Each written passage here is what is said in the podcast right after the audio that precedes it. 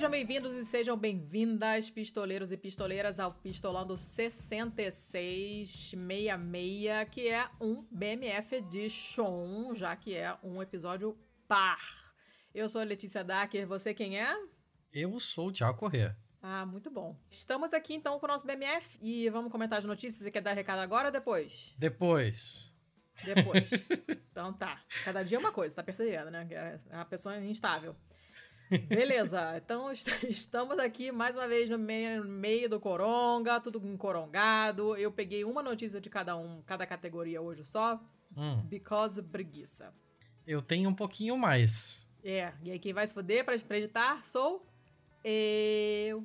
É, eu até ia tirar algumas e tal, mas assim, não vou ser eu que vou editar, né? Quantas vezes eu não ouvi nesse programa já? É pau no cu de editor, agora toma. Olha como é bom. Ih, mas aí, quem criou esse bordão foi você, não fui eu não, tá? vai lá, vai, vai, vai, vai, vai. Isso é apropriação indevida. A minha notícia boa, começando, não é exatamente uma notícia, digamos Como assim. assim?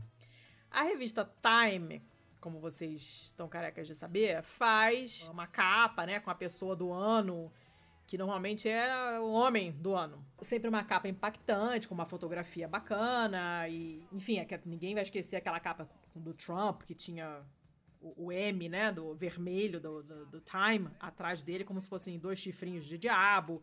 Eles fazem umas coisas bacanas. Só que é sempre homem, né? Hum, E aí eles resolveram fazer é, uma versão de 100 mulheres do ano.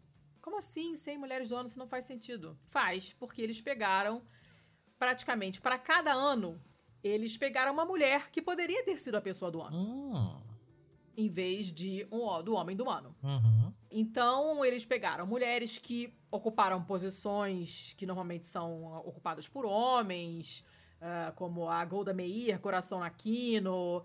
Ah, pegaram, sei lá, um monte de gente famosa. Tô vendo aqui nas fotos, tem a, tem a, obviamente a Marilyn Monroe, tem a Rainha Elizabeth, tem a Lucille Ball, né, do, do I Love Lucy, mas um monte de gente importante, né, que fez coisas importantes. E o site é muito maneiro, porque você vai é, a partir do ano de 1920, você pode escolher por década, aí você clica na década e aparece como se fosse assim um baralho, né? Cada capa seria uma carta de baralho, mais ou menos, parecendo assim, né? Hum.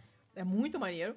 E aí você vai clicando. E com- você, vai, você passa com o mouse por cima e ele te diz mais ou menos, né? Te diz quem é e você tem uma opção de ler mais pra você saber quem são melhor essas pessoas, né? A primeira capa, essa de 1920, tem é, cinco mulheres diferentes, né? Uma negra, uma é, Native American e outras três mulheres brancas, que são as sufragistas. E aí, se você clicar lá no Read More, ele te dá mais informações sobre essas pessoas e por que, que elas deveriam ter sido, ou poderiam ter sido capa da Time. A de 1921 é de uma Amy Noether, que eu não sei quem é, que é um gênio matemático, e a gente não sabe quem são essas pessoas, porque são pessoas sem visibilidade nenhuma, né? Mulheres, como sempre, apagadas. 1924 tem a Coco Chanel. Que maneira. Isso me lembra uma um outro bom que você trouxe já há muitos meses atrás, do pessoal que fez um cara a cara só com mulheres famosas, lembra? Sim, aham, aham.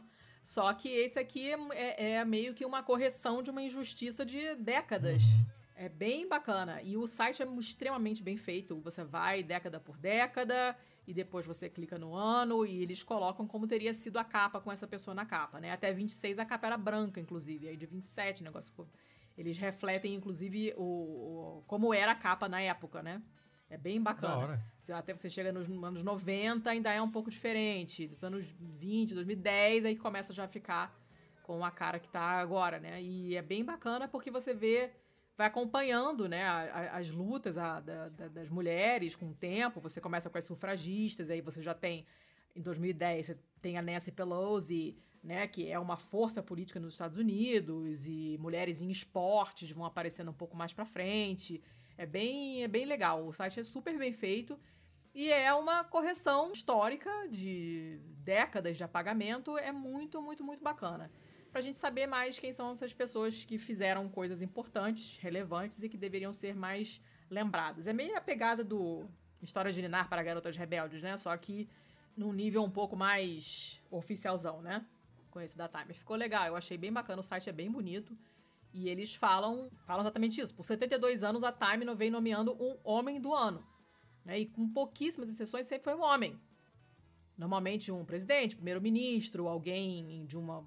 Lembra de alguma exceção, assim? Ai, eu não Talvez lembro. Talvez a Thatcherin.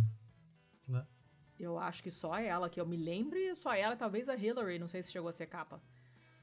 Não tenho certeza, mas é. eu acho que a Thatcher foi. A Thatcher deve ter sido mesmo. A, a Gloria Steinem foi também, ó, 1970. Tá, não, não sei se foi de verdade, não sei. Deem uma olhada, porque tem muita história interessante. Um monte de mulher que a gente não conhece mesmo, nunca ouviu falar. Do lado da Virginia Woolf tem um monte de gente que a gente não conhece. E é importante a gente dar. lembrar que essas pessoas existem, né? Porque o mundo apaga a gente, mas de vez em quando alguém faz uma coisa dessas e lembra que a gente existe, então isso é legal.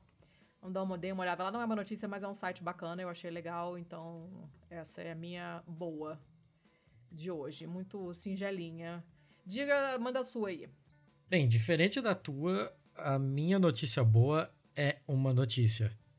E ela já marca duas duas pedrinhas no bingo. Porque ela é do Guardian hum. e ela é sobre biologia marinha. Ótimo. então a gente já vai completando o bingo já. A notícia, apesar de ser do Guardian, é sobre o Japão.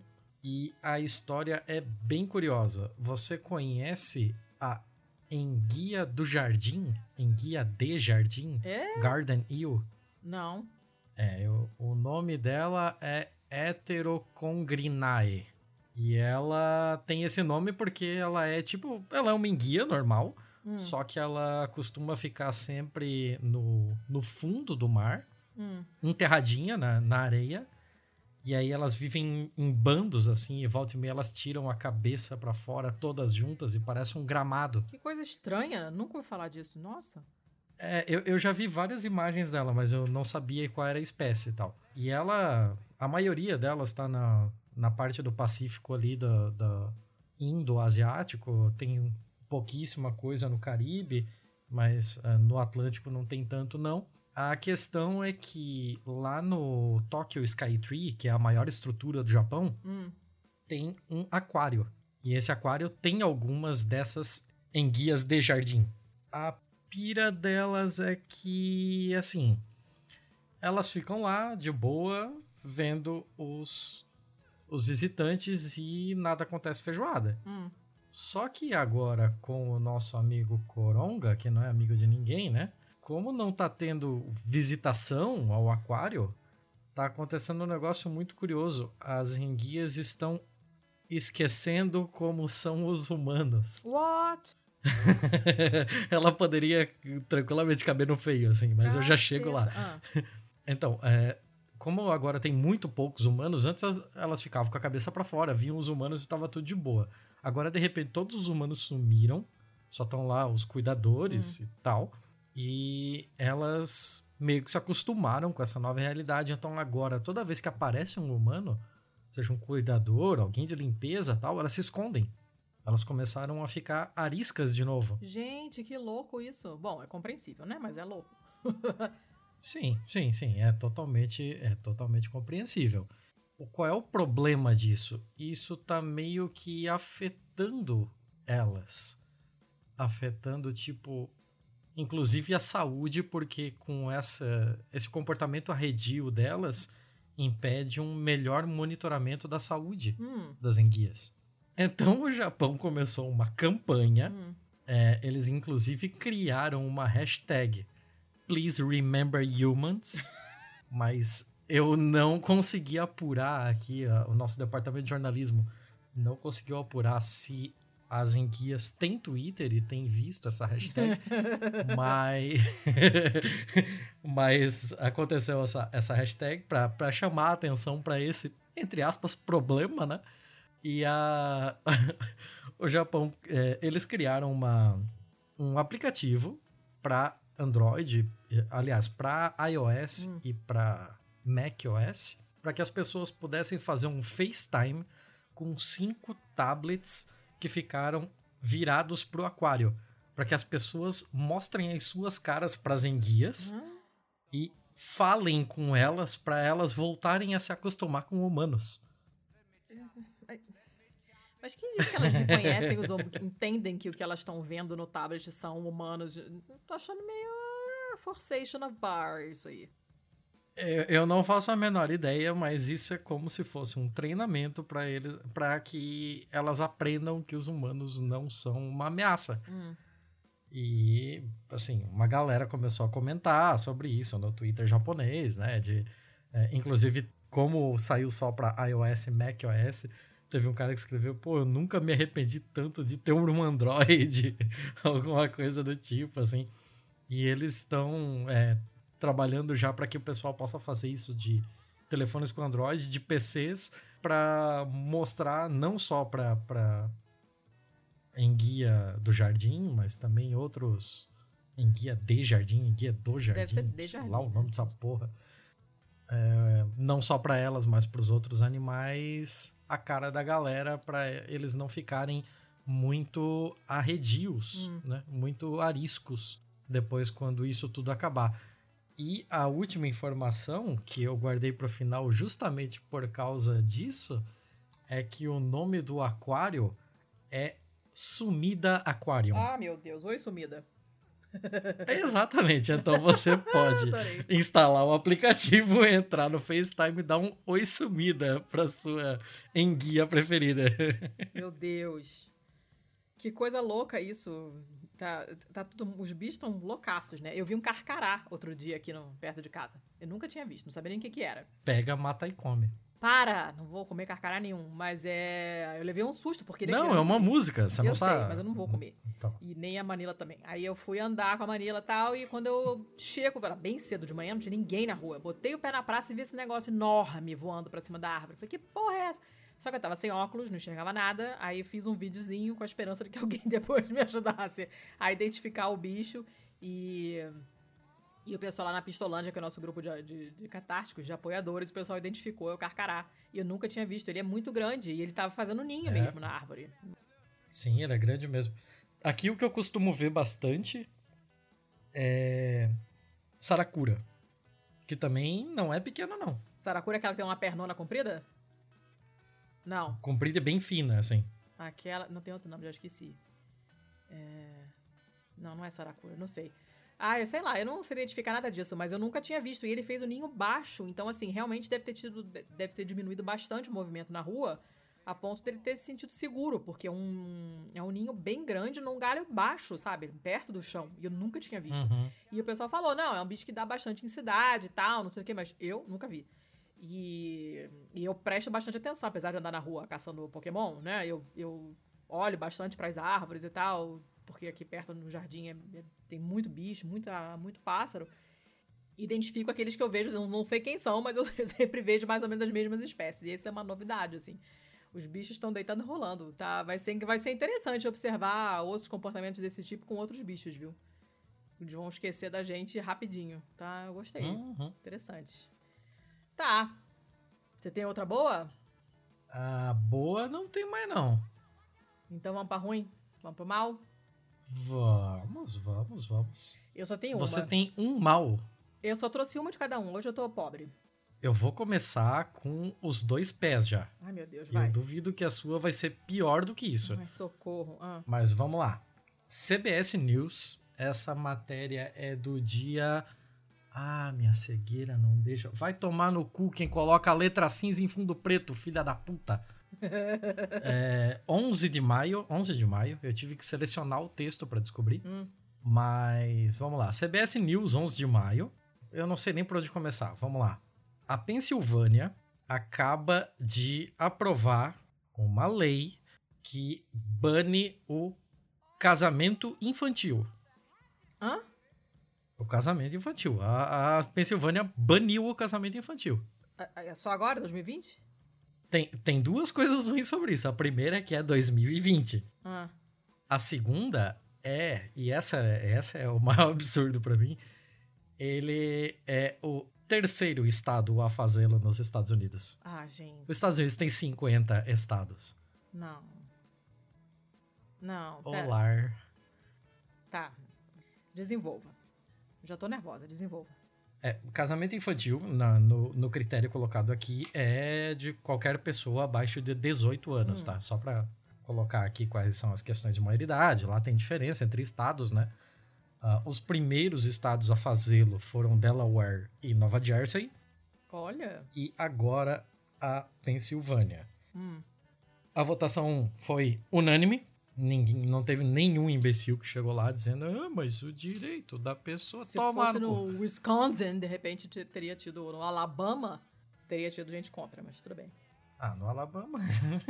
Se eu falar, eu vou preso. é, antes do banimento, um candidato com menos de 16 anos poderia obter uma licença de casamento com a aprovação de um tribunal. Hum. E de entre de 16 e 18 anos poderia obter só com o consentimento dos pais. Foda-se tribunal, assim. Antes essa era a regra. Aí agora, de acordo com a Unchained, que eu imagino que seja uma organização que... Ah, ah tá aqui. É, a Unchained é uma organização que trabalha com esforços para acabar com o casamento forçado infantil nos Estados Unidos. É, a estimativa é que de 2.300 crianças entre 15 e 17 anos Caceta. sejam casadas só na Pensilvânia. Mas, gente. E isso estamos falando de 2014 para cá. Isso aqui me pariu. É uma coisinha é, mas assim, o, o que mais me pegou nisso foi, caralho, é o terceiro estado americano. Ainda tem 47 em que isso pode acontecer. Ixi, Estamos em 2020, caralho. Difícil, né? Ainda segundo essa, essa Unchained, cerca de 248 mil crianças com pelo menos 12 anos de idade se casaram nos Estados Unidos entre 2000 e 2010. Não, como assim?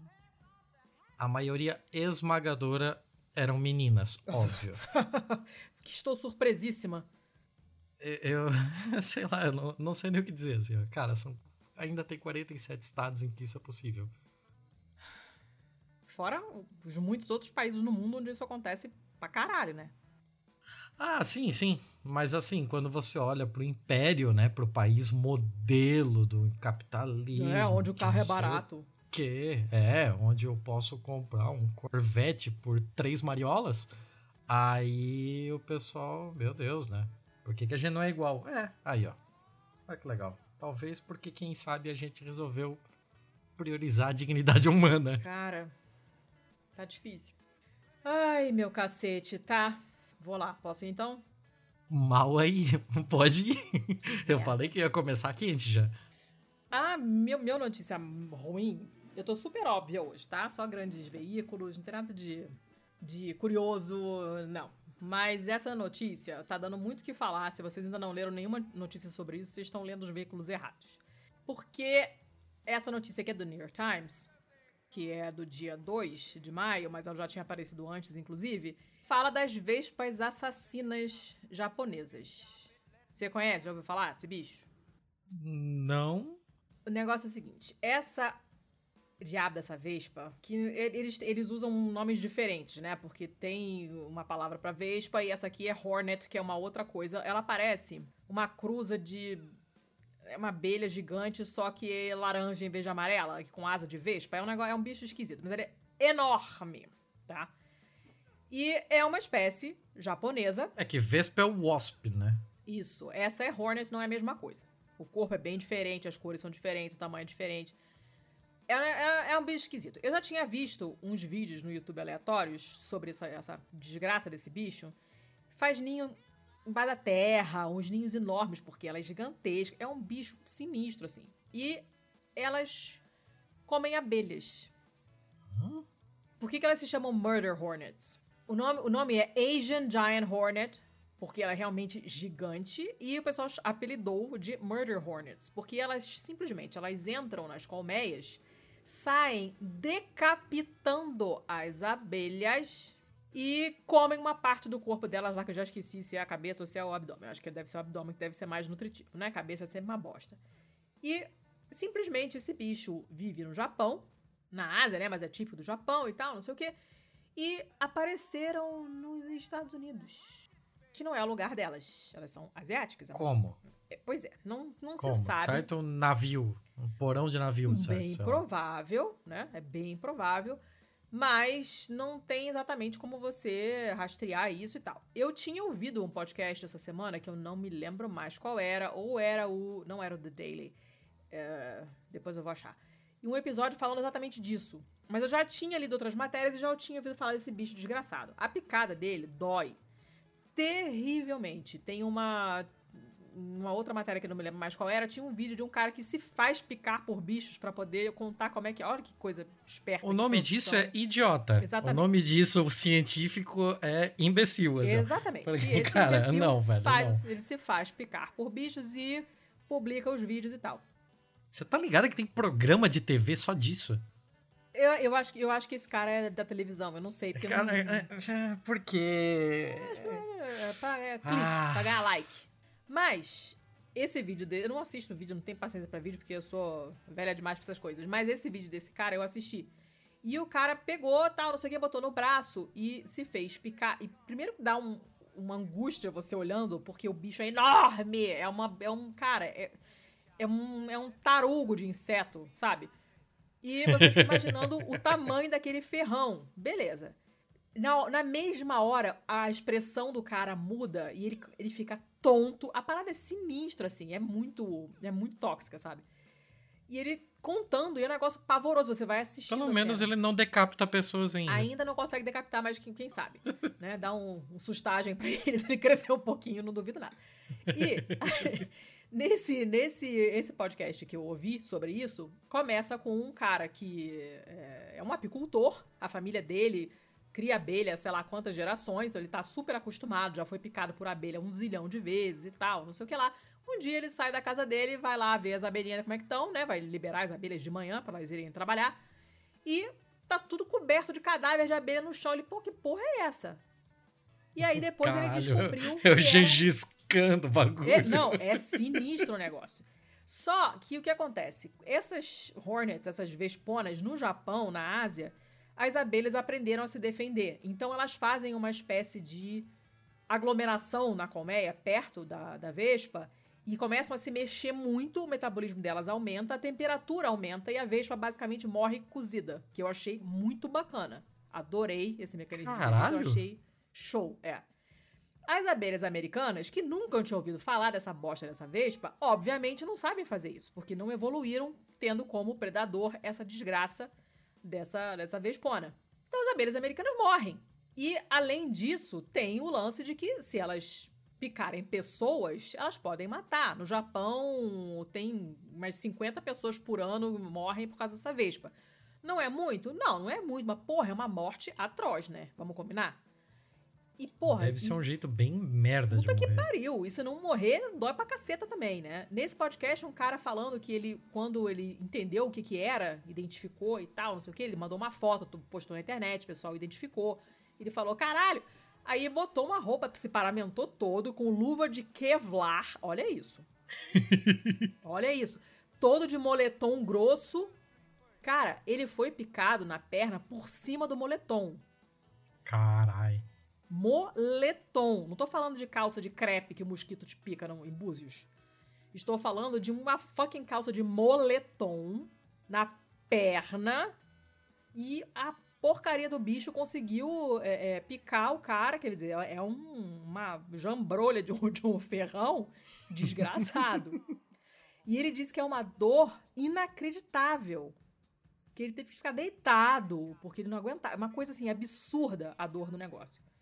E aí, o problema é que 75% dos produtos hortifrutigranjeiros, né, hortifrutíferos que se comem nos Estados Unidos, dependem de polinização de abelha. Uhum. Se vocês não sabiam disso, é, procurem se informar, porque é muito bacana esse negócio. Tem todo um comércio de, de, de colmeia, né? O pessoal atravessa sei lá quantos estados, leva as próprias colmeias como alugadas, né? Eles alugam as colmeias, eles levam as colmeias para várias plantações e soltam, deixam as bichas Uhum. lá, sei lá Pra quanto tempo. pomares tal. É muito maneiro. Pra elas polinizarem e tal, não sei o que, pegam e levam pra casa de novo. Ou levam pra outra plantação né? Tipo, polinização delivery. E, e, cara, 75% é muita coisa. Esse daí é o processo. O, processo do mel mesmo é a apicultura, né? O processo de quem faz esse tipo de, de polinização de, de abelhas que não são especificamente para mel, são mais para polinização, é a meliponicultura. Exato, exato. E a gente sabe disso porque ha. a Ana Rosa da Penã tinha feito uma campanha um tempo atrás, a gente chegou a divulgar aqui no podcast. E uhum. é muito maneiro isso. Só que, cara, 75% é muita coisa. Então, se já tá dando problema, porque a gente já sabe que as abelhas estão morrendo misteriosamente no mundo inteiro. Ninguém sabe o que tá acontecendo. Parece que agora deu uma melhorada. Mas o medo era real, oficial, que não tivesse mais abelha. Se não tem mais abelha, meu irmão, morre todo mundo. Porque não tem mais comida. Foda. Acabou a plantinha. Tchau, planta. E 75% do que você come em termos de planta, vindo de, de de abelha, dependendo de abelha, é muito complicado. Se, se fuder a abelha, tu também não come porra nenhuma. Então o pessoal tá desesperado. Não só com, com o medo de ser picado, porque puta que pariu, né? Mas o medo de ficar sem abelha. É um negócio muito, muito, muito, muito pavoroso e tem uma galera falando sobre isso, tem várias matérias sobre isso. Uh, tem um The Daily também sobre isso que eu tô vendo agora. Uh, é um negócio bizarríssimo. E a foto dos cadáveres das abelhas, das abelhas, assim, é bizarro. Você vê todos esses buraquinhos aqui de onde as cabeças foram arrancadas. É um negócio muito bizarro. E o que acontece, tem uma, tem uma coisa pior ainda. Olha, chegou a criança aqui querendo ver o cadáver das abelhas. Olha, olha, pronto, cadáver de abelha, viu? O que acontece é que as pessoas estão ficando apavoradas com a vespa e estão começando a matar abelhas e vespas, que não são a Giant Hornet. Ah, burros. Porque estão achando que é essa caceta. Mas, gente, se você. Essa, essa vespa gigante, ela é do tamanho de um helicóptero. Não tem como você achar que uma abelha normal é essa vespona. não dá. Entende? A, e, tem cara, um vespa, close aqui. Eu não sei para que serve vespa, assim, ó. Desculpa, desculpa, biólogos. Vespa serve para encher o saco. Só para isso. Não serve pra porra nenhuma. Chato. Não serve pra porra nenhuma. Ela é tipo não. a abelha do mal. Ela é a abelha do mal. Ela é a rotinha. Evil, é. Só pra encher o saco. E ela faz ninho nos lugares muito bizarros. É um bicho feito para pentelhar. Igual mosquito, só pra encher o ah, saco. Ah, não precisava ter, de boa, na moral. Né? Podia, a gente podia, podia ter passado sem essa, certo? Cara, mas é assustador. Eu vou colocar essa foto na capa. Porque você olha a tamanha da presa do, do, do bicho ali na mão do cara. Você fala, what? É, é um, praticamente um coelho. Dá pra você botar uma coleira e sair andando com ele na rua. Gigante, o negócio é muito grande. E o pessoal tá matando abelhas e vespas achando que é esta merda dessa vespona. Então tá dando uma dupla merda. Porque se a vespona não matar, os imbecis que confundem vão matar, entendeu? Tem nada de bom nisso. Ah. Tá foda. E aí tem gente falando, gente, calma, não vai acontecer nada, a gente vai dar um jeito nisso, mas a gente sabe que não é assim, né? É, no nosso episódio sobre espécies invasoras, que infelizmente o áudio ficou péssimo, mas a gente falou de espécies invasoras em geral, você não tem como prever o que, que, vai acontecer. Então, tá, beleza. Pode ser que as abelhas evoluam, aprendam a fazer essa, essa fritura da, da, da vespa dentro da colmeia e tal, não sei o quê, e resolve. Beleza, mas e daí? E se ela passar a comer outro bicho? que também vai afetar a cadeia alimentar de outra forma. E se começar a gostar muito de gente porque tem menos abelha, não, não, a gente não sabe, não tem como prever o que, que vai acontecer.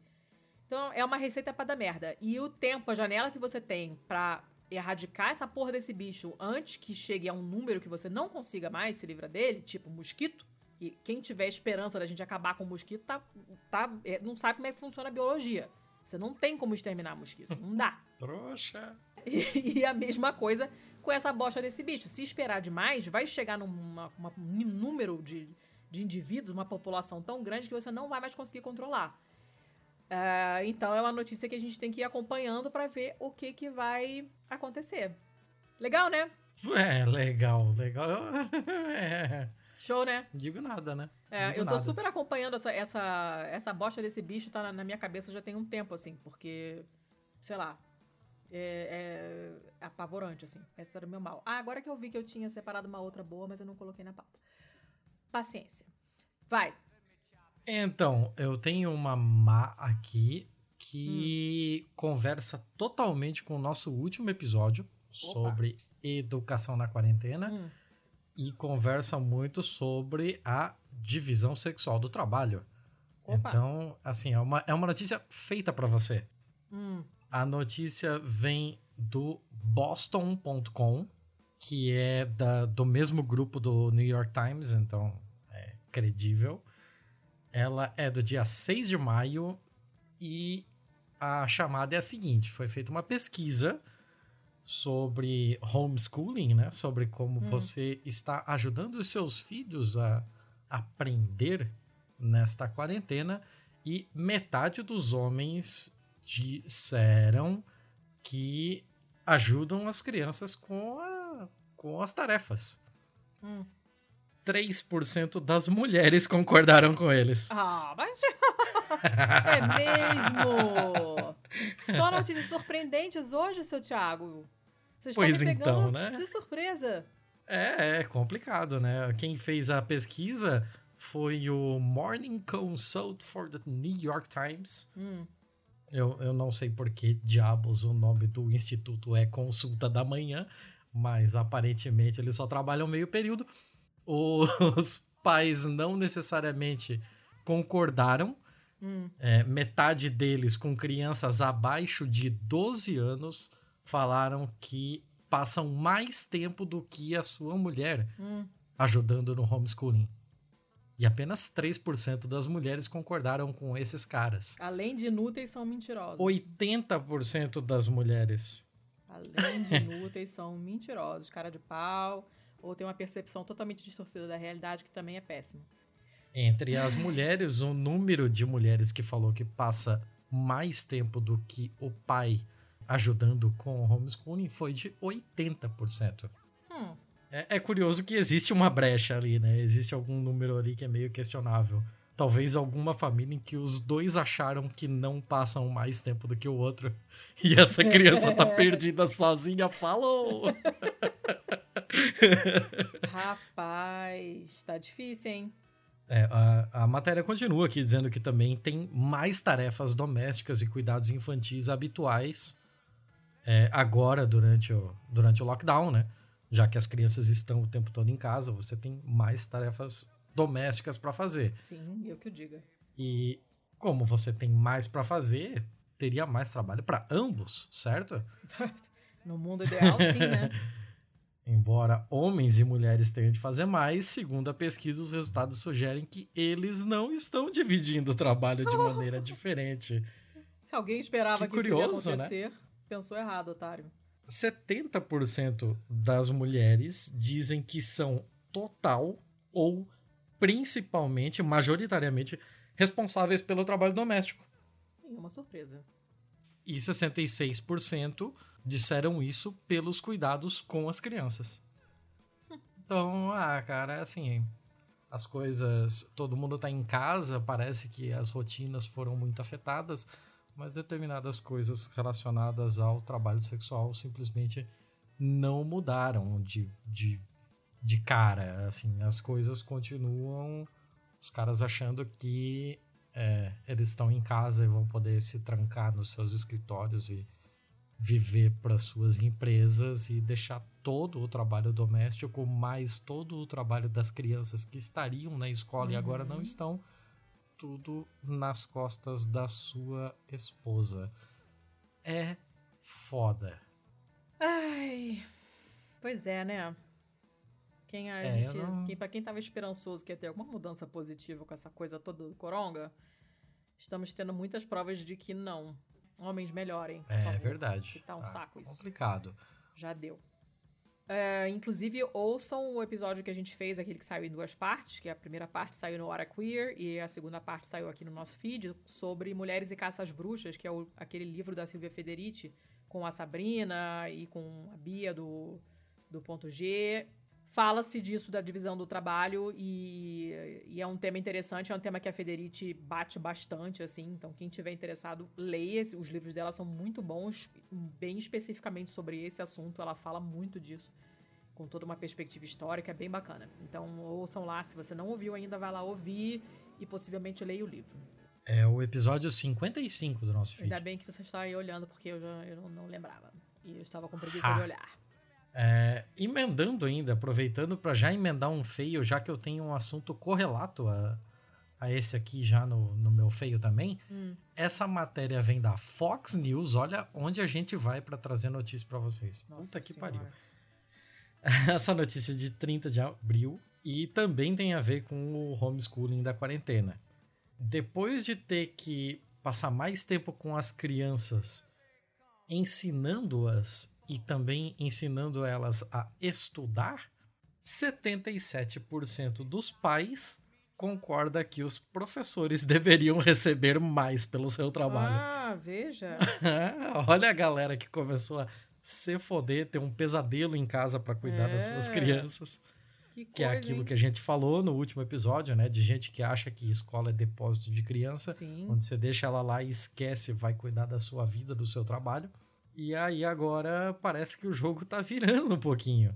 Da pré-escola à universidade, a aprendizagem se tornou virtual por causa da pandemia, né? E transformou muito da- das vidas de, de pais, principalmente das crianças menores, né? O novo estudo que, que chegou a esse resultado foi feito com 2 mil pais de crianças em idade escolar Hum. e 77%, quase 80% deles, falou que pelo trabalho que eles fazem, os professores mereceriam melhores salários. é, né? Quando a água bate na bunda, é só assim mesmo, né? Não adianta.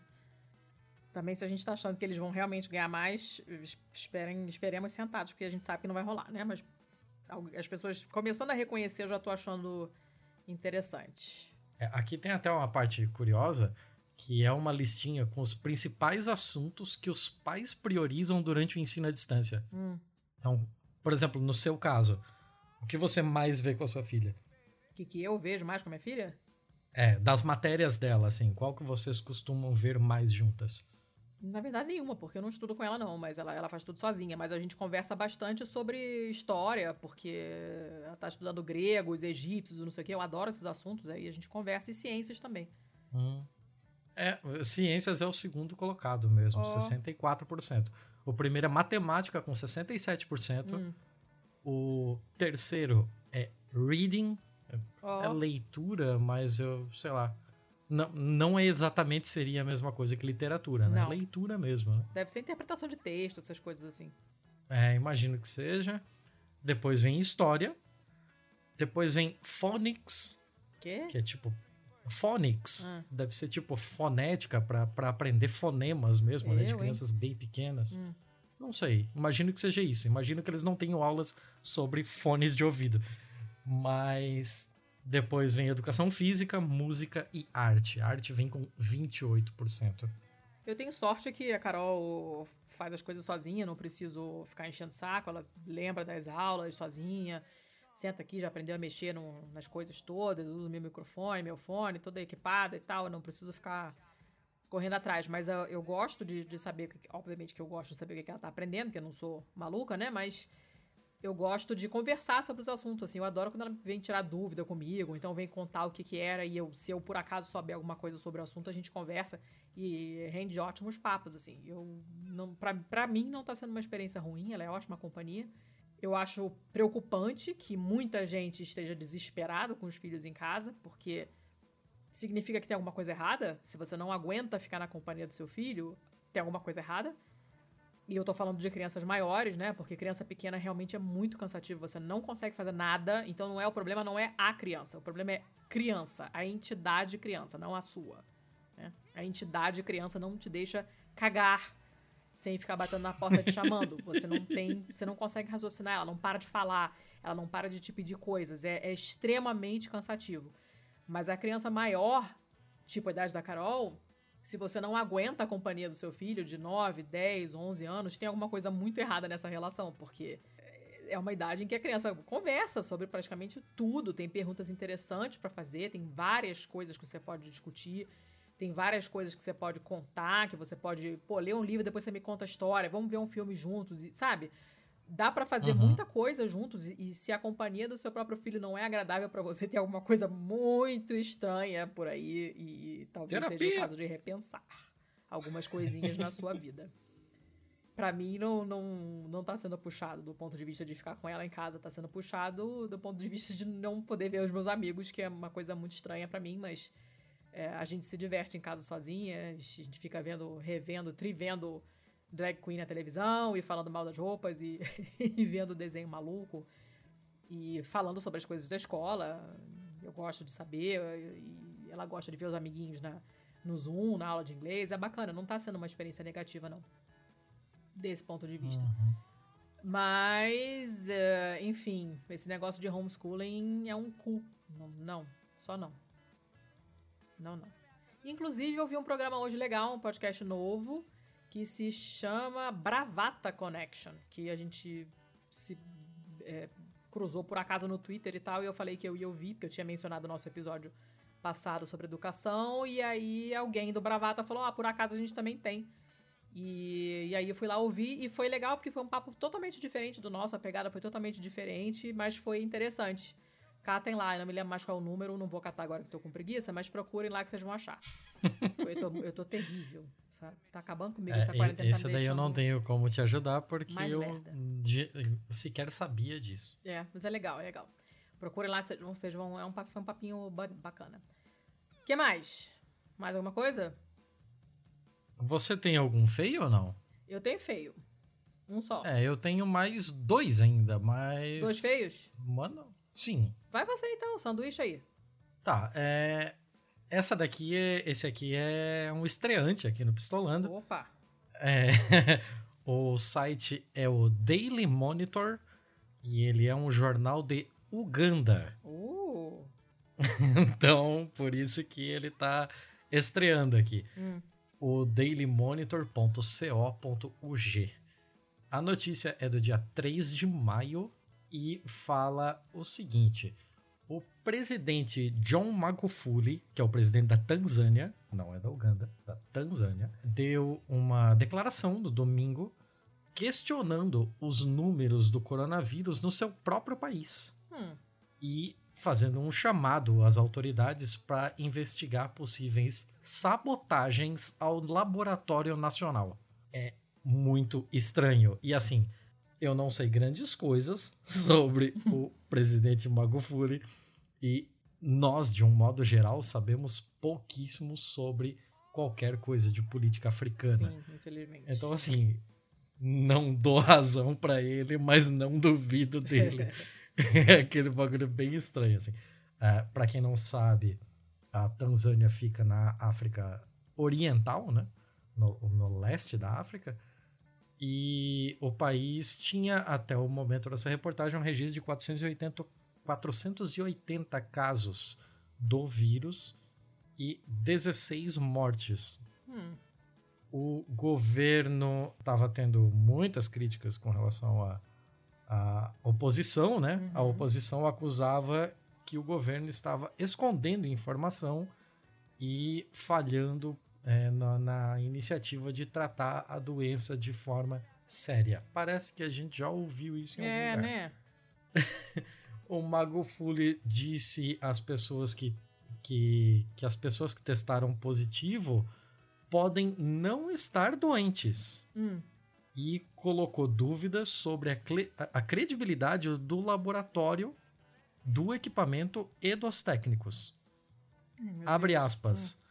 O equipamento ou as pessoas podem ter sido comprometidos e às vezes podem ter sido sabotados.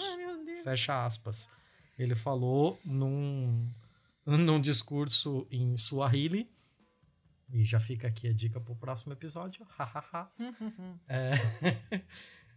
Não é o próximo, né? Ah, meu Não. Deus. Calma. Agora foi. Mas agora já era. Ele disse, e eu- aqui é onde a coisa justifica essa porra estar no feio. Ele disse que ele usou contatos, ele usou, sei lá, alguma coisa da inteligência dele Hum. e colocou entre as amostras enviadas ao laboratório nacional para teste de Covid, ele colocou uma variedade de animais, frutas e óleo de carro. É? Entre as amostras. Ah. Porque na cabeça dele é assim, ó, tipo, eu vou colocar aqui, sei lá, um, um dos exemplos aqui, por exemplo, é uma papaya, é um mamão. Então eu vou colocar aqui um pouquinho de extrato de mamão no lugar de muco de alguém para ver se esse mamão vai dar positivo É, para covid. Fanta laranja no lugar da amostra de sangue pra ver se engana o cientista. É aí é que tá. Ah. É, de acordo com ele, ele mandou pra lá, misturado, escondido, uma manga, Hum. uma codorna, uma cabra. Sim, é, sei lá, muco de cabra, muco de codorna, como se fosse ali as amostras da Covid, do, do- daqueles cotonetes lá.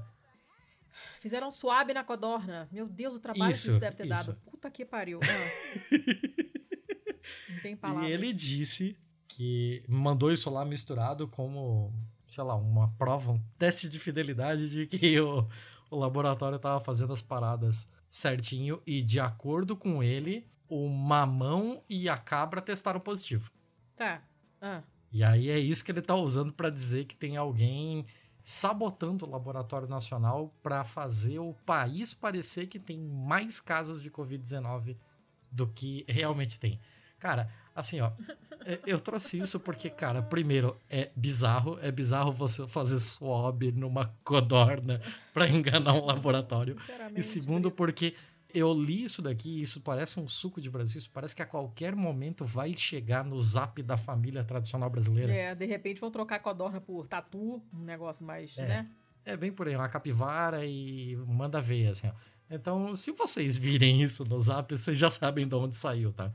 E isso está acontecendo, tipo, de verdade na, na Tanzânia. Cara, é surreal, é surreal. A gente tem milhares de pessoas mortas no mundo inteiro e a galera tá fazendo disso um campo de território de briga ideológica imbecil, assim. Pessoas estão morrendo, caralho. Ai, e o filho da puta fazendo suave na codorna. Então tá, né? É, é, é, a matéria é maior do que isso, mas eu foquei no que era bizarro mesmo. Gente, que falta do que fazer. Isso se chama, além de filha da putice, crônica, obviamente, né? Mas é muita falta do que fazer. Você não acha?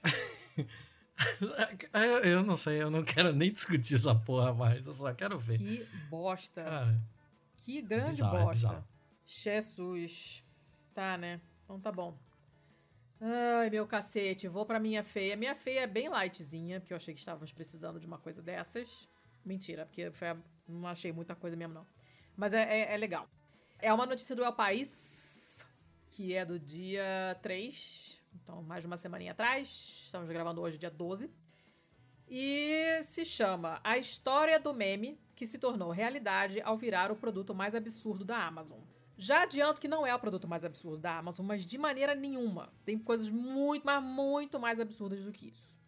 Mas a coisa começou com um meme, com um ilustrador chamado Eduardo Berasaluce, que acho que é espanhol, então Berasaluce. Ele começou a ver que, pô, o pessoal é, fazendo live e tal, e todo mundo gosta de aparecer com aquela estante de livros atrás, né? Pra parecer que é intelectual, que lê pra caramba, não sei o que lá. Né? E muitas vezes não é nem pra aparecer, porque se você fica no teu escritório, e o teu escritório tem livro, é normal que tenha uma estante atrás de você, não é nada de absurdo. Mas é uma constante, né? E o pessoal até repara, é engraçado isso, que quando você começa a ver muitas lives ou coisa assim, você começa a reparar em quem tem estante e quem não tem. E vira meio que. Eu não também. posso ver uma live dessa que eu fico lendo as Eu lombadas também, dos não livros. presta atenção Eu no que a pessoa tá falando. É, é muito difícil pra mim. É virtualmente impossível você ver um jornalista da Globo que não tem a biografia do Getúlio na estante. É, faz, faz parte, né? Faz, faz parte. E, e essa coisa começou com uma fotomontagem de um ilustrador de Madrid, que é esse Eduardo Berasaluce. Em 19 de abril, então tem menos de um mês, né, ele colocou no perfil dele no Twitch uma oferta, uma paródia de uma oferta de um suporte de papelão com uma estante falsa de livros. Ah, eu vi isso. Eu vi isso. Rolou em vários lugares, né? E aí ele anunciou como perfeito para atores, jornalistas e comediantes, para o pessoal colocar atrás, fingir, para fingir que tem livros em casa. E ele ainda fez uma versão alternativa com bonequinhos de Star Wars. E essa coisa era vendida por 150 euros, que é uma bela grana, né? Mas era uma, era uma paródia, não era uma coisa de verdade. E ele teve essa ideia de tanto assistir essas lives, né? Esses vídeos com as pessoas com essas estantes atrás. Ele achou engraçado, fez esse negócio e tal. E inicialmente teve só 20 retweets, assim, não foi uma coisa muito. É, que viralizou muito no Twitter. Mas a imagem acabou indo pro WhatsApp, onde viralizou. Voltou pro Twitter com mais força ainda. Foi tweetada por gente famosa, com muitos seguidores, e aí viralizou no Twitter, no Twitter também. E muita gente começou a achar que era verdade, que esse produto realmente existia. Inclusive, um pessoal de uma rádio espanhola, né, que falou, pô, maneiro esse produto, tal, não sei o quê. Ele tinha criado, inclusive, uma empresa falsa. Essa, essa paródia, esse meme que ele fez, incluía o nome de uma empresa fictícia que ele inventou, que era Todo Cartón, pra fazer como se fosse realmente o site dessa empresa, uma coisa que você visse no Instagram, entendeu? E fosse lá procurar o uhum. perfil. Uhum. E as pessoas achavam que era de verdade. Ele, ele comentou assim: uma pessoa, né? O ilustrador falou assim: nossa, seria divertido se alguém fabricasse e vendesse esse negócio, né? Seria divertido. E aí, o que, que aconteceu? Claro que alguém começou a fazer, óbvio. Tem uma loja online chamada Oedin Decor, um nome horroroso, que eles fazem impressões sobre, sobre encomenda e tal, né? E eles estão vendendo isso no, no, na Amazon. O negócio é grande, é 1,80m de largura, 2,40m de, de, de altura. É, é um negócio enorme. E uhum. o preço é o mesmo que ele tinha colocado na, na, paródia dele lá, que são os 150 euros. E é engraçado que na paródia dele, ele tinha colocado que é um display de fundo para videochamadas. É uma coisa específica para você colocar atrás de você quando você fizer uma videochamada ou uma live. E ele tinha colocado esse preço alto, que 150 euros é dinheiro pra caramba, de propósito, porque é, era parte da brincadeira. É um pedaço de papelão. E é engraçado que ele fala assim: as medidas também eram parte da brincadeira, maior do que um colchão de casal. Onde é que você vai com isso? E ele ficou estupefato que realmente fizeram esse negócio, né? E a empresa que está imprimindo teve que mudar um pouco o fundo, colocar livros antigos que não têm direitos autorais, e tá vendendo que nem água. É, teve, tiveram que tirar o negócio de Star Wars também, porque senão teria que pagar direitos autorais pra Disney e tal. Mas estão vendendo. E aí, a empresa não chamou ele pra, pra receber comissão, nem coisa nenhuma e tal, né? E ele fala: olha, é, é caro pra caramba, é pouco provável que eles, que eles vendam muito. Até porque eles não trabalham. Eles trabalham com vinil, com papelão, com impressão, com muitas outras coisas. E eu acho que eles fizeram isso um pouco como clickbait. Porque você vê aquilo, entra na página, vê outras coisas o El País tentou entrar em contato com a gráfica, a gráfica não respondeu. O produto está lá, disponível desde 23 de abril na Amazon, né? Quatro dias depois da publicação original do meme, já tinha, já estava disponível na Amazon para vender realmente. Não tem nenhuma opinião de cliente, nem aquelas avaliações, as estrelinhas, os reviews que o pessoal deixa. É, não tem nada, então não sei se alguém realmente desembolsou esses 150 euros para comprar essa jamanta para colocar atrás da sua escrivaninha, até porque na Espanha já rolou um afrouxamento do confinamento, bares com mesa na calçada já foram reabertos porque fica ao ar livre e tal. Tem menos gente em casa, então também tem menos necessidade de você comprar uma parada dessa. Mas se voltar uma quarentena, como o Atila tinha falado, né, que provavelmente vai ser uma coisa intermitente nos próximos anos, pode ser que numa nova onda de estabelecimentos fechados e as pessoas voltando a trabalhar de casa e a fazer videochamadas e lives, pode ser que o produto volte a ser vendido.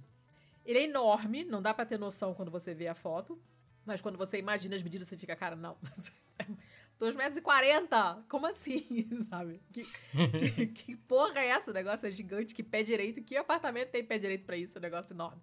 Uh, mas é bonitinho. Se você quiser fazer, impressionar o crush, tirar um selfie ali cheio de livro atrás, finge que você leu, pode, pode comprar, desembolsar os 150 euros e pagar em, sei lá, dá pra parcelar. e aí você pode comprar isso e botar na sua casa. Eu nem posso, não posso nem, nem chegar perto da minha estante, tá do outro lado da sala, não dá nem pra fingir. Então todo mundo que, que se aparecer em live algum dia, ou é foto, o que quer que seja, tem uma, um lindo varal de roupas atrás de mim. É o glamour aqui do meu, do meu escritório. Seria legal botar uma estante dessa para fingir que não tem calcinhas penduradas atrás de mim nesse momento. Mas, enfim. Era isso. Bem bobinha, bem light, sem repercussões, sem pensar. É bem bobagem mesmo. Manda aí os seus. Tá, a minha só sobrou uma agora, ah, sim, que é. também é do Guardian. Hum.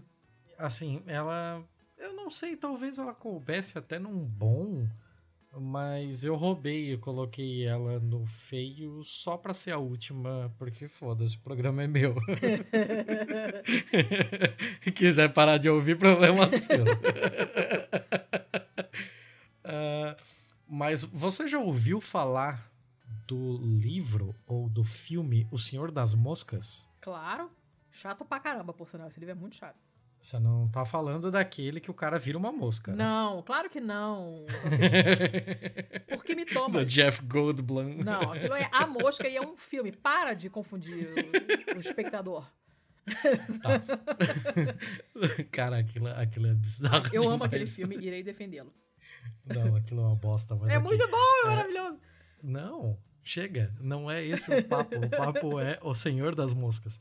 O Senhor das Moscas, basicamente, a história dele é a seguinte: uns garotos de um instituto lá inglês estão voltando de algum lugar do Pacífico de avião, o avião cai, todos os adultos morrem, só sobram, acho que são 15, né? Ai, não me lembro. São 11 ou 15 é, crianças que, moleques que, que, que sobrevivem. Eles acabam numa ilha desabitada e eles começam a ter que, ter que fazer as coisas por si próprios. Eles escolhem um moleque lá que é o mais bonito, é o mais carismático, é o mais atlético deles, que é o Ralph, hum. para ser o líder. O Ralph coloca que as regras são: número 1, um, divirta-se, número 2, sobreviva, número 3, vamos fazer o sinal de fumaça para os navios que, que passem, né? Tem tudo para dar certo, né? O número um deu certão. o número um deu certão. Mas o problema é que os moleques ficaram todos largadões lá e eles acabaram não cuidando direito do fogo. O fogo se apagou. Hum. E eles começaram a ter brigas internas. E foda-se, spoiler de um livro de 50 e poucos anos, de 60 anos, é que no final, um capitão chega lá e, e resgata os moleques e três deles estão mortos. Eles Yay. se mataram entre eles. Foi um, merdaral do caralho. E uma das passagens, assim, bem marcantes do livro é o, o Ralph, né? Esse moleque que era o, teoricamente o líder deles. É, depois de resgatado, ele passa o tempo todo, assim, na volta, catatônico e chorando, né? Hum.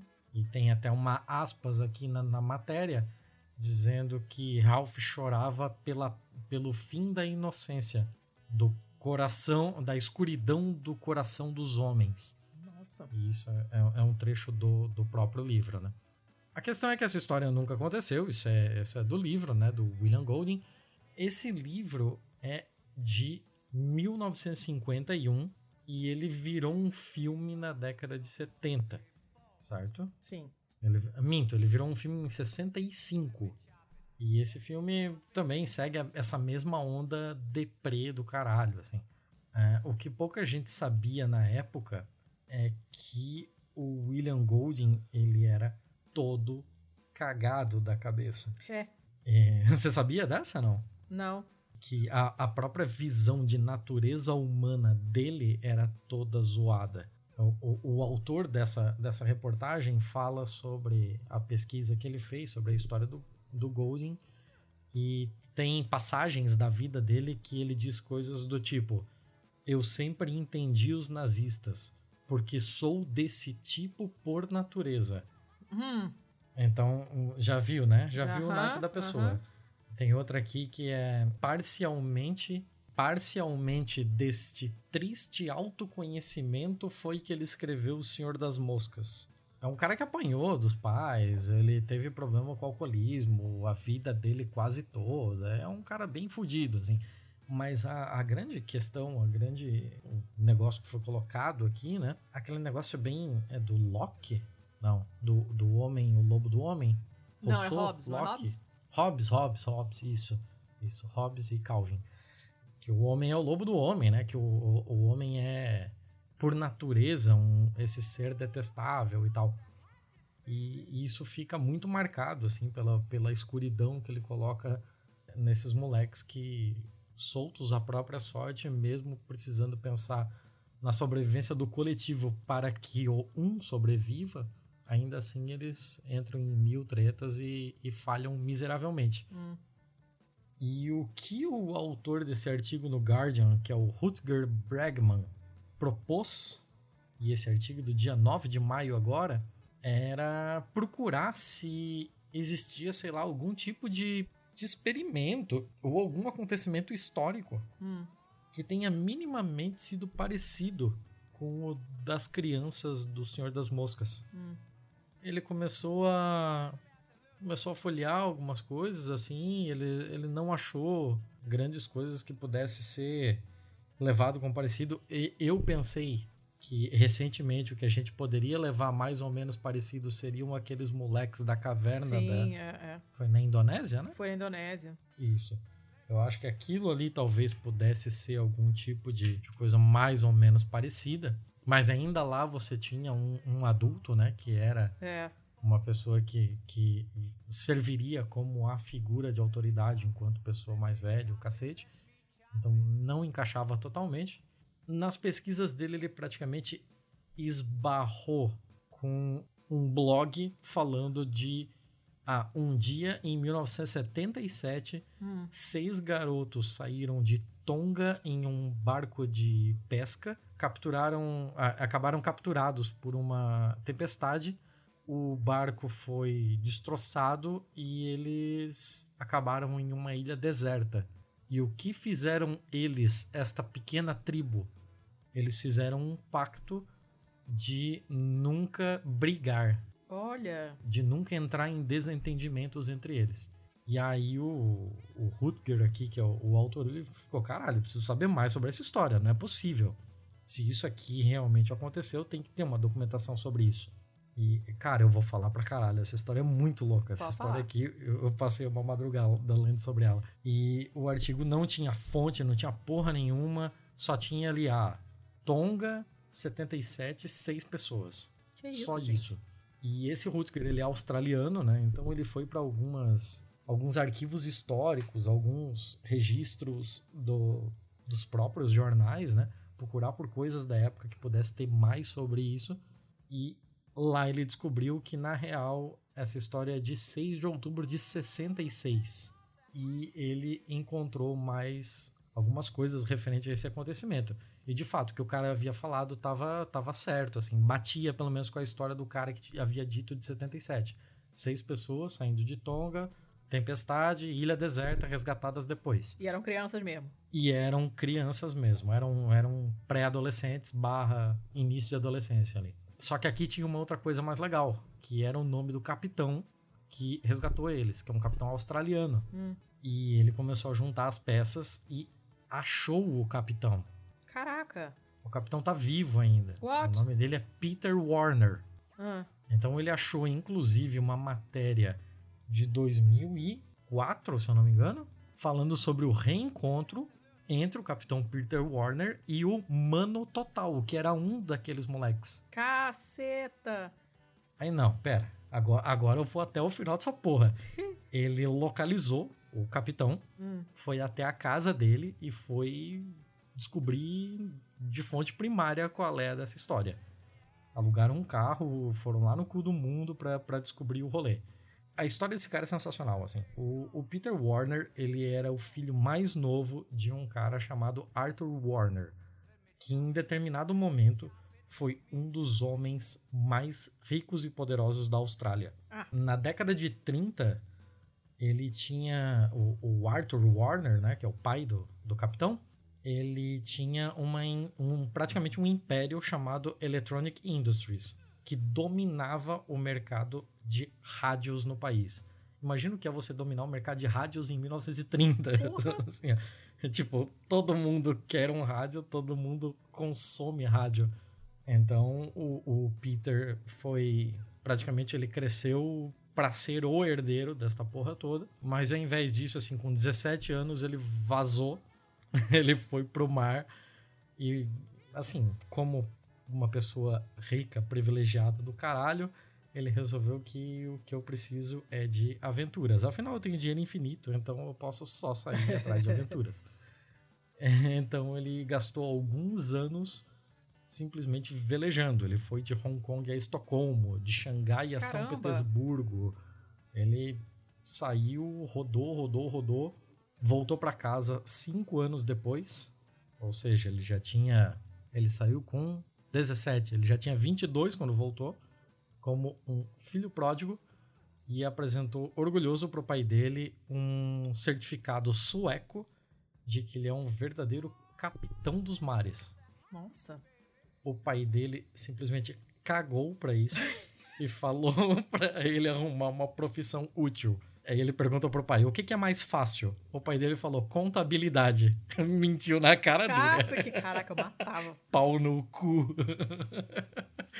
Então o Peter foi lá trabalhar na, na empresa do pai durante um tempo, ser contador daquela porra toda.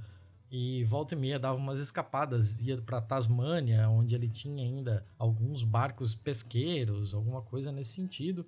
Aí, numa dessas escapadas, ele foi pra Tonga, no inverno de 66. Hum.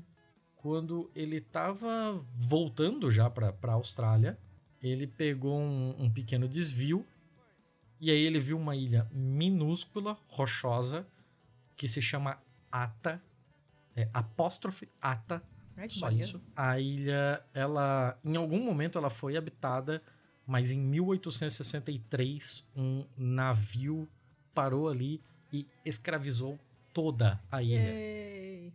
E a ilha, desde então, nunca mais foi habitada. Ela meio que ficou lá como se fosse amaldiçoada, assim, saca? E quando o Peter passou por lá, ele viu que tinha fumaça saindo. Então, de uma fogueira. Então, porra, tem gente aqui. O que tá acontecendo? Enquanto ele se aproximava com o barco, logo mais ele já viu a molecada correndo, descendo, louco! descendo os cliffs nus, voando, nadando até o barco dele.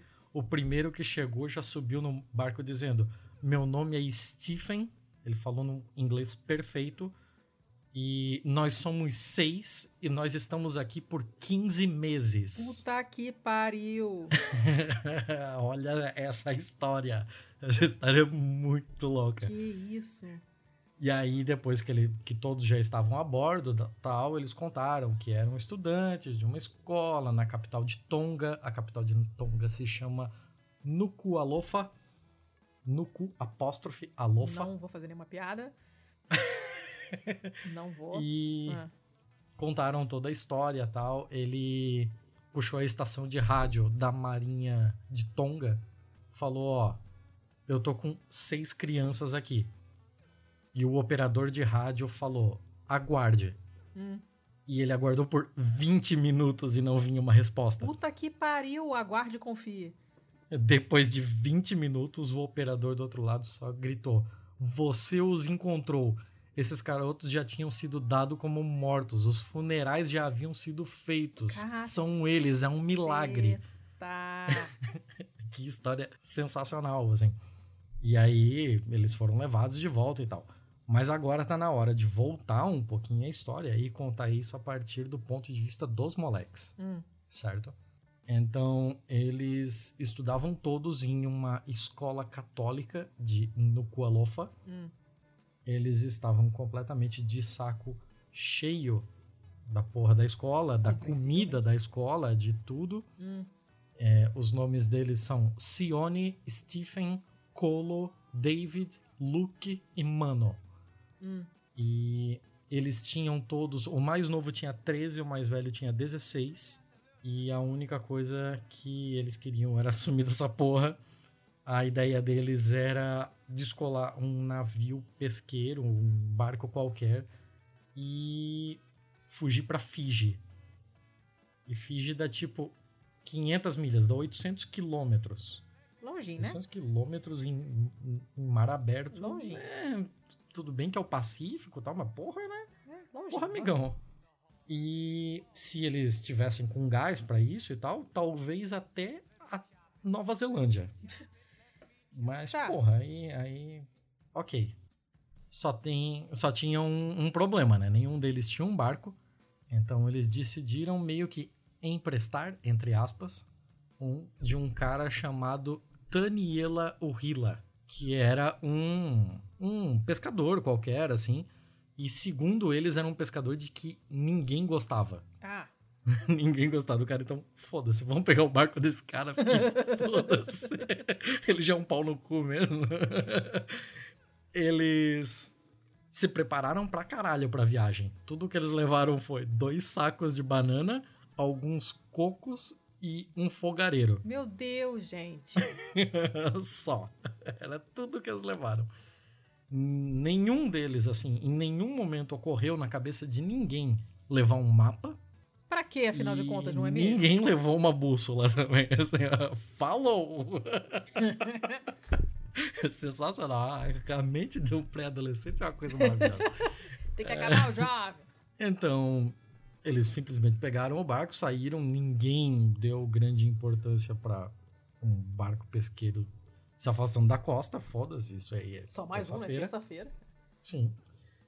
E o, o céu tava de boa, eles colocaram lá numa rota planejada e suave, mar calmo, tudo bem.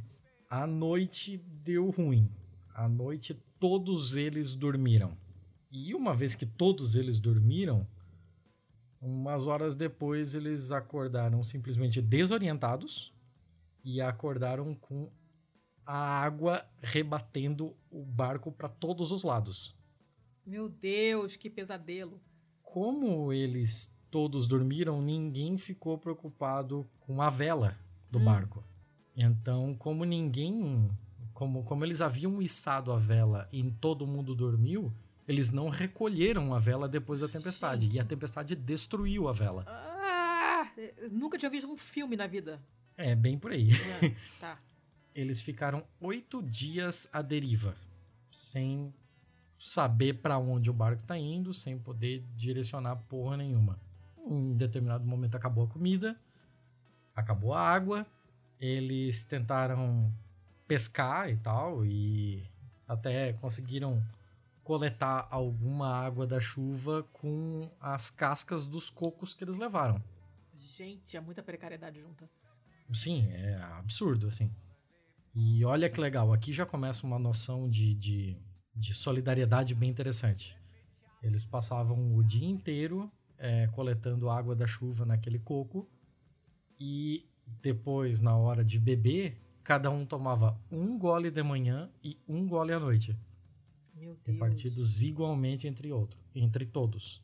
No oitavo dia, eles viram lá um, um- uma formação rochosa no horizonte que era essa pequena ilha, a ilha de Ata. Não era exatamente aquele paraíso tropical assim do, do, do pica-pau, né? A praia e um coqueiro. Mas já era alguma coisa para quem tá oito dias pelo amor dentro de de, Deus, um barco firme. eles simplesmente foram, eles pularam e é isso aí, é a nossa chance. O barco ele foi arrastado contra a costa e ele deixou alguns detritos do barco contra a costa, né? É, pedaços de, de pau e tal, que ajudou bastante no começo. E eles simplesmente começaram uma pequena comuna lá. A partir do momento que eles chegaram, eles estavam em seis. Eles se dividiram em duplas e as duplas ficaram responsáveis por três coisas, que era comida, água e fogo. Ah, faz sentido. Mais simples impossível, né? Eles no período em que eles passaram lá, o que que eles fizeram? Eles fizeram uma horta, eles pegaram troncos de árvore e encravaram até deixá-lo oco para armazenar água da chuva. Eles criaram um ginásio Olha. com, com pesos bem curiosos. Eles fizeram uma quadra de badminton, Gente. porque, né? Porque colonização inglesa é isso. Que louco. E eles também fizeram um fogo permanente. Tudo isso feito à mão. A única coisa que eles tinham era determinação, uma faca velha, uma lâmina pequena e alguns detritos do barco que levou eles até ali. Então, porra, esse é o verdadeiro Senhor das Moscas, assim. É Mesmo? moleques naquela Caramba. idade, é, numa ilha inabitada, totalmente livres de qualquer adulto, de qualquer coisa. Então, eles se revezavam também na guarda, né? Para que sempre tivesse alguém de vigia caso aparecesse algum barco no horizonte para fazer sinais de fumaça. E algumas vezes eles tiveram brigas e tal, né? Porra, Normal, é né? totalmente compreensível, né? Uhum. Mas nunca aconteceu de eles não conseguirem chegar a uma resolução é, impondo um intervalo. Então, tipo, as pessoas ficavam um tempo afastadas, assim, né? Trocava as duplas para as pessoas não ficarem se brigando, alguma coisa assim, mas sempre se resolviam. O, os dias começavam e terminavam com canções e uma oração. O Colo, que era um deles, pegou um pedaço de pau da, dos destroços, uma casca de coco e seis cordas de aço dos destroços e fez um, um violãozinho, um instrumento. Meu Deus, gente! todos os dias eles tocavam para animar, para manter o seu ânimo mesmo, né? É, era uma coisa assim para, como diz aqui, lift their spirits, né? Aham, uhum, levantar o astral. Exatamente, é, essa a, a tradução melhor. E durante todo o verão quase não choveu, eles ficavam frenéticos de sede. Eles tentaram construir uma balsa, assim, uma jangada tal, para deixar a ilha, mas ela desmanchou nas ondas. E em determinado momento o Stephen escorregou um dia, caiu e quebrou uma perna. Ai, meu Deus! Ah. É, os outros garotos levaram ele, né, de arrasto para uma cabana que eles haviam feito e ajudaram ele a fazer talas com pedaços de árvores, com galhos e tal, para manter a perna imobilizada.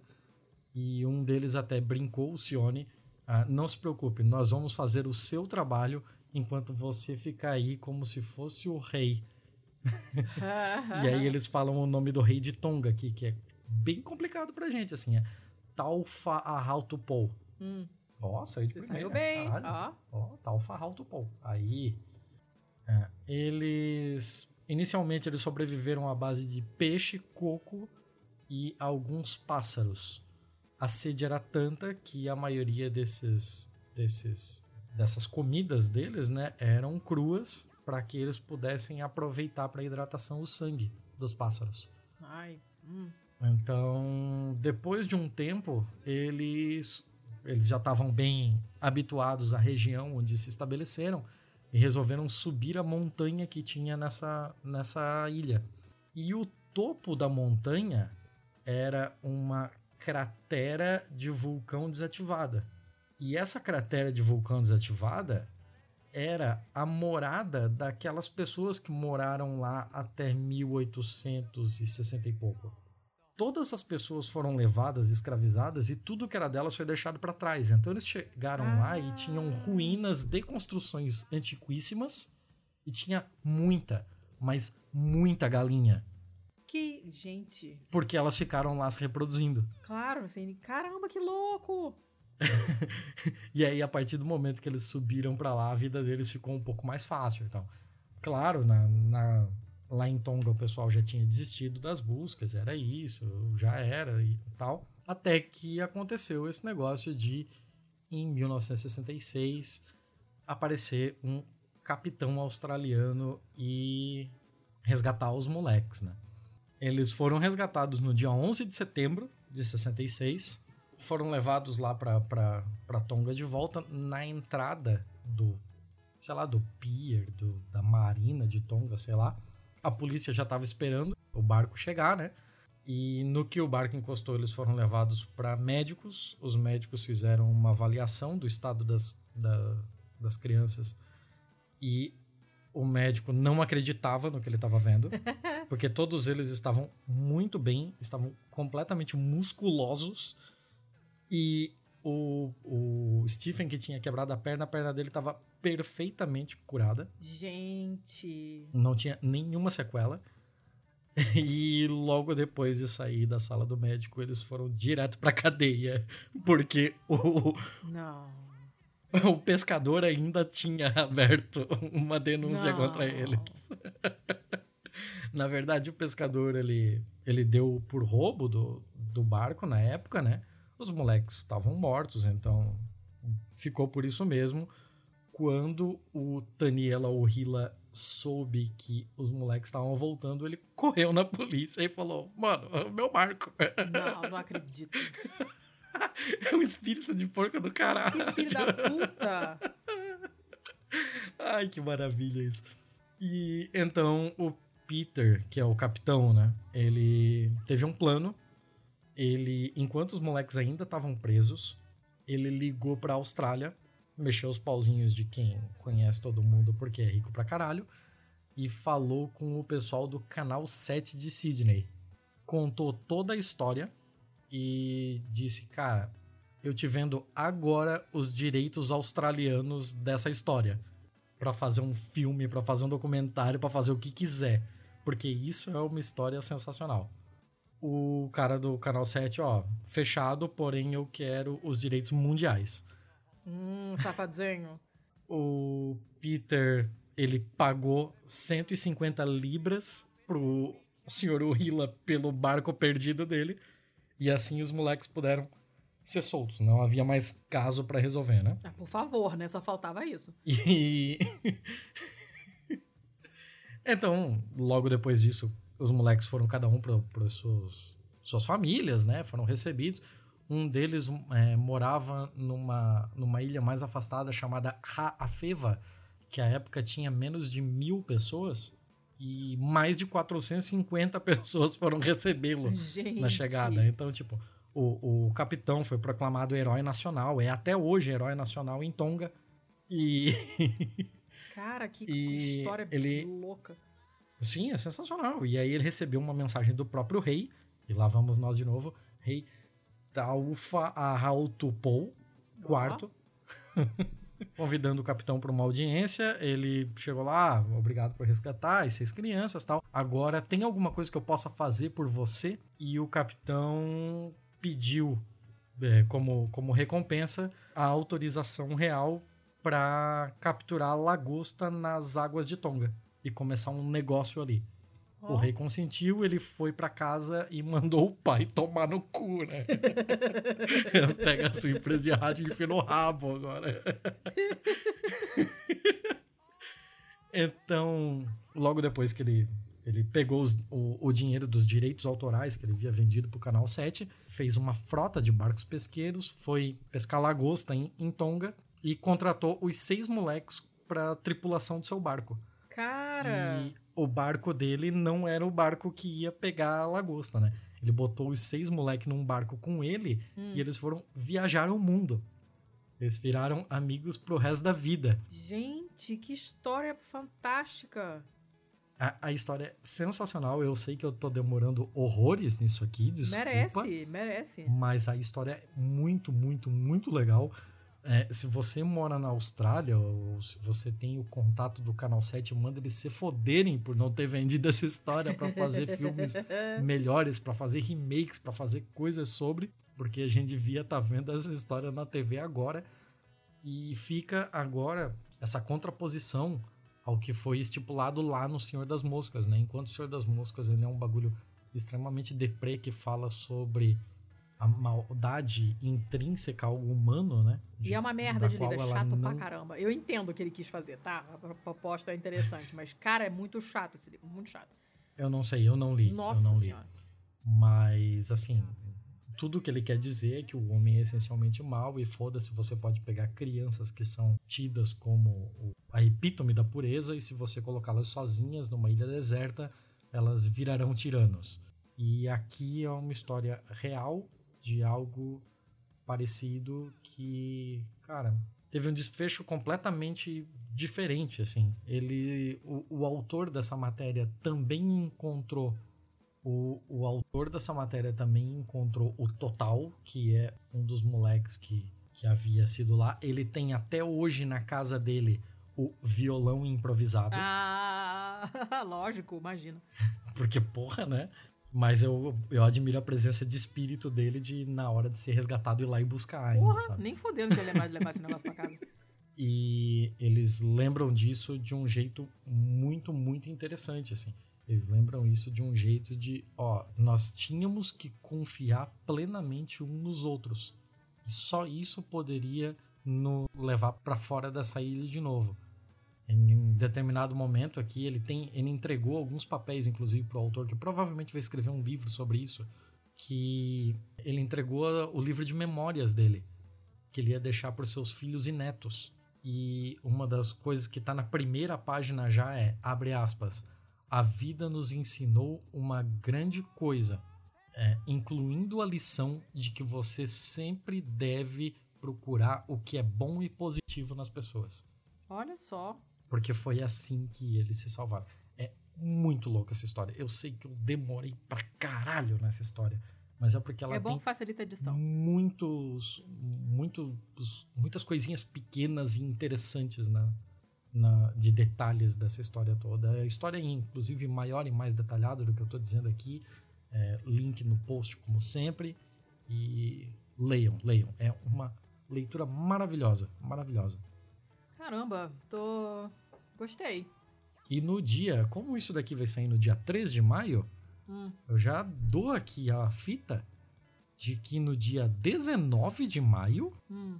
o Rutger Bregman, que é o, o autor dessa matéria, vai estar fazendo um perguntas e respostas live Ah, garoto. sobre isso aqui. Então, o link está no post. Tá. Caramba, que. Que saga. Gostei. Sensacional. Sensacional. Sensacional mesmo. Loucaça a história. Tá que pariu. Muitas coisas acontecendo.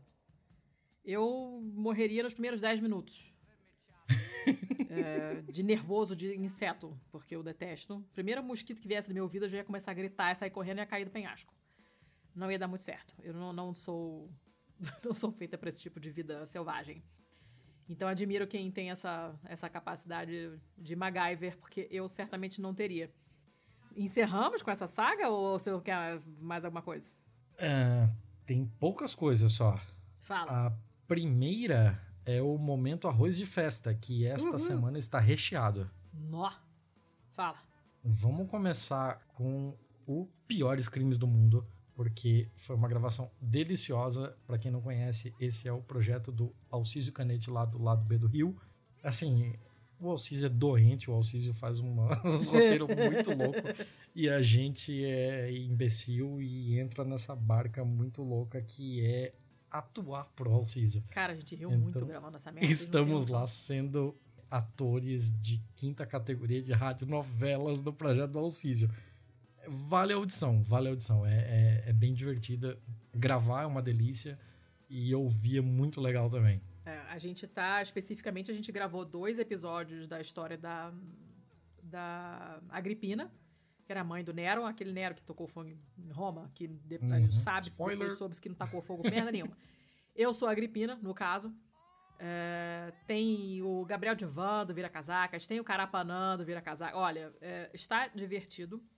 Na próxima temporada eu faço uma pontinha e o seu Thiago dá um show de interpretação. Vocês não estão entendendo. Carapanã dá outro show de interpretação. Então fiquem no aguardo da próxima temporada, a próxima história, que é a história do Rasputin. Não é spoiler, porque ele já falou disso nas redes. Sim. E hum, o Rasputin é o Carapanã. Hum, Gente, vocês não estão entendendo que, que, o quanto que a gente riu gravando essa merda.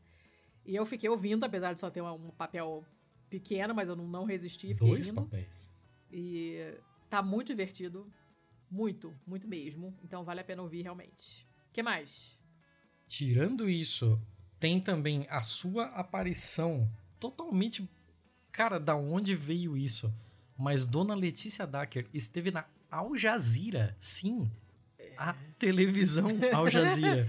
É, calma, né? Tudo Porra bem é que essa? foi um, é, é é um- um- um programa deles para as internets, que eu já esqueci até o nome, que é The Stream. O que, que é The Letícia. Stream? The Stream, não é? The Stream. É. Letícia, foda-se, você esteve na Al Jazeera. Tem um monte de professor universitário, tem um tava- monte de sociólogo fudido que não Eu teve tava- na Al Jazeera. Eu tava cobrindo pra uma pessoa que não podia aparecer pra falar mal do governo e me sugeriu e estou lá. E foi uma experiência incomum. Eu não gosto de vídeo, vocês sabem disso, não gosto de foto, não gosto de nada disso, mas foi interessante. O papo ficou legal, fomos todos interrompidos porque tempo era pouco, não dava para falar tudo que a gente queria falar, mas foi interessante. Vejam lá, eu vou botar o link na postagem. é... Tem uma participação minha narrando também no episódio do Epau é Pedra sobre sandinismo e o PT. É uma coisa bem bacana. Uhum. A gente não sabe.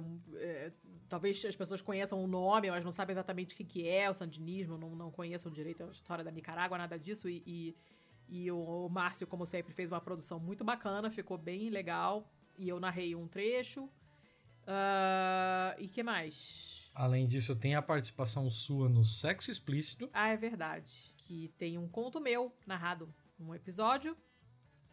Uh, procurem lá e assinem porque é legal. A e, além disso, ainda tem mais a minha participação na live do Vira Casacas. Ah, três garoto. horas. Então, cara, a, a gente teve muita coisa nos últimos tempos. Foi. A quarentena está sendo interessante. é, tá, tá. Bem louco. Foi interessante.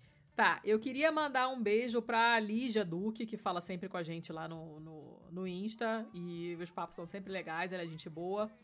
Queria. Ah, beijo, Lígia. É, ela é muito legal. E queria mandar um beijo para todo mundo que mandou feedback pra gente sobre o último episódio. Rendeu bastante, bastantes comentários. Lembrando que, sim, existe bastantes, quando ele é o equivalente de muitos.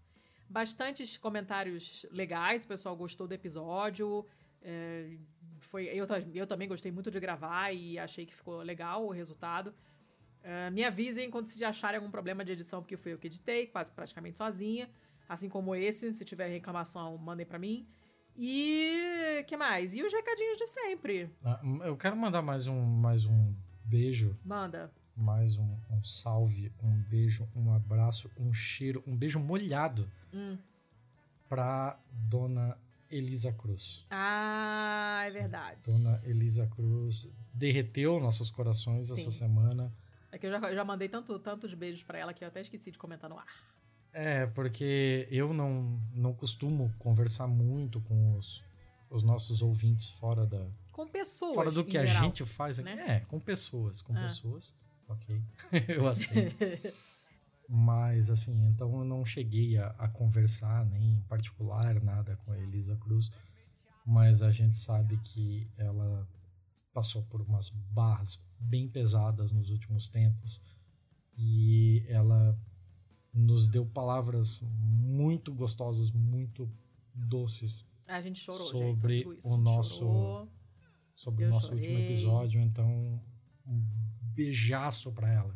É, a gente já, já marcamos, inclusive, um, um, queijos e vinhos assim que essa merda dessa quarentena acabar.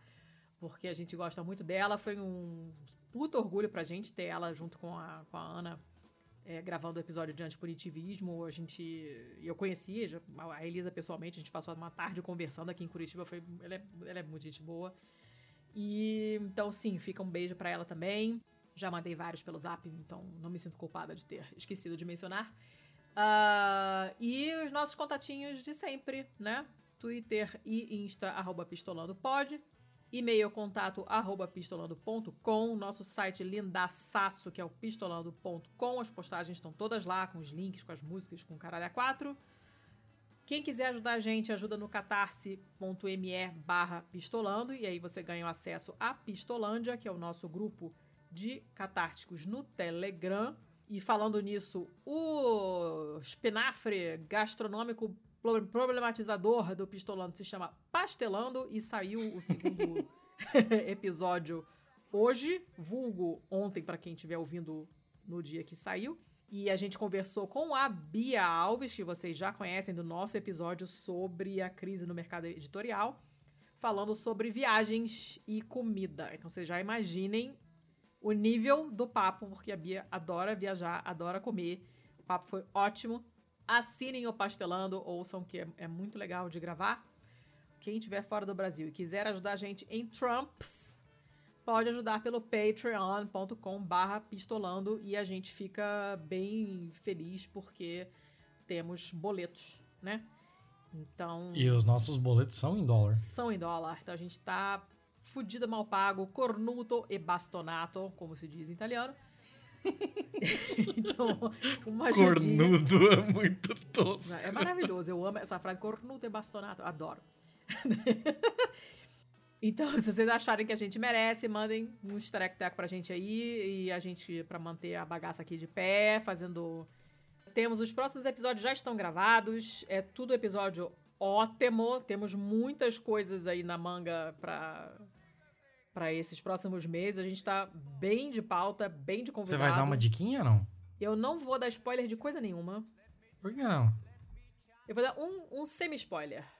Hum. Vai ter mais convidado internacional? Sim. Mas é sobre. O quê? Eu não vou falar. Eis a questão, então. Tá. Acabamos.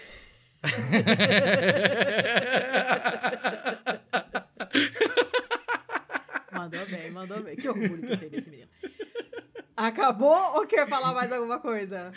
Não, você pode falar só dos nossos contatinhos, você pode falar. Você Já falou do Patreon. Não, você falou do Patreon, mas não, você não falou do Padrim, falou do, do, do, do Catarse. Falou do Catarse? Claro eu falei do Catarse. Falou do Mulheres Podcasters? Não. Ah. Não falei do Mulheres Podcasters, que vocês já sabem, mas não custa repetir, né? É uma campanha uma, do, do ponto G para valorizar o trabalho de mulheres que fazem podcast. Então, se vocês, quando vocês forem é, compartilhar esse episódio ou qualquer episódio de podcast que tenha mulheres possivelmente fixas no elenco, na produção, qualquer coisa, parte estrutural do podcast que seja, compartilhe com a hashtag Mulheres Podcasters, porque aí quem estiver procurando por mulheres que fazem podcasts ficam tem mais facilidade de encontrar. E também fazemos parte do grupo da Podosfera Antifascista. Então, se vocês googlarem Podosfera Antifascista, vocês vão achar um monte de podcast legal lá, que é um pessoal todo com posicionamento abertamente antifascista. Não necessariamente falam de política, mas a, a postura política é essa, que é a única certa, por sinal. E uh, a hashtag é podantifa quando vocês quiserem catar podcasts com essa postura política, porque fascista tem mais é que se foder. Muito justo. Então acabou, é... acabou, né? É, eu, eu acho. Eu acho que sim. Eu tava dando uma olhada aqui nas ah. coisas que a gente trouxe hoje. Você ah. trouxe ali o da Time, que, que fala de muita gente de vários lugares. Mas aí depois eu trouxe um aquário do Japão. Hum. Você trouxe é, vespas japonesas nos Estados Unidos. Ah. Eu trouxe uma lei americana. É, homeschooling uma, numa perspectiva de uma pesquisa americana. Hum. Você trouxe um meme que é espanhol. Hum. Você, é, eu trouxe o, a outra pesquisa de homeschooling que também é americana eu trouxe o Daily Monitor de Uganda falando hum. sobre o presidente de. Caralho, não é de Uganda. Tanzânia? Da Tanzânia. E eu trouxe essa história aqui, metade australiana, metade de Tonga. Já, percorremos, já você quer chegar. Percorremos todo o globo hoje. É. Esse, com exceção da América Latina, hum que é o nosso lugar de fala. Uhum. Mas percorremos todos os lugares, todos os outros continentes hoje, hein? Estamos de parabéns. Estamos de parabéns. Teremos mais coisas desse tipo, Tiago, no futuro? Ou de vários países e coisas assim? Eu, se depender de mim, sim. Então, tá eu bom. diria que sim. Eu diria que sim. Tá. Principalmente assim, pô. Hoje, eu, particularmente, eu preciso me gabar. Eu, eu preciso me gambar Uma... Eu preciso me gabão. Ó! Oh. mas, mas, porra, eu trouxe um cara de Uganda, então vamos respeitar. Respeita oh, a minha história. Não é todo dia, não. Tá parabéns. Chega, pelo amor de Deus, que eu tenho que botar a criança pra dormir, que ela fica ouvindo aqui e não dorme. Sim, senhora. Chega, muito obrigado a todos que nos suportaram nesse episódio. E até semana que vem. Até semana que vem. Beijo e pau no cu da editora.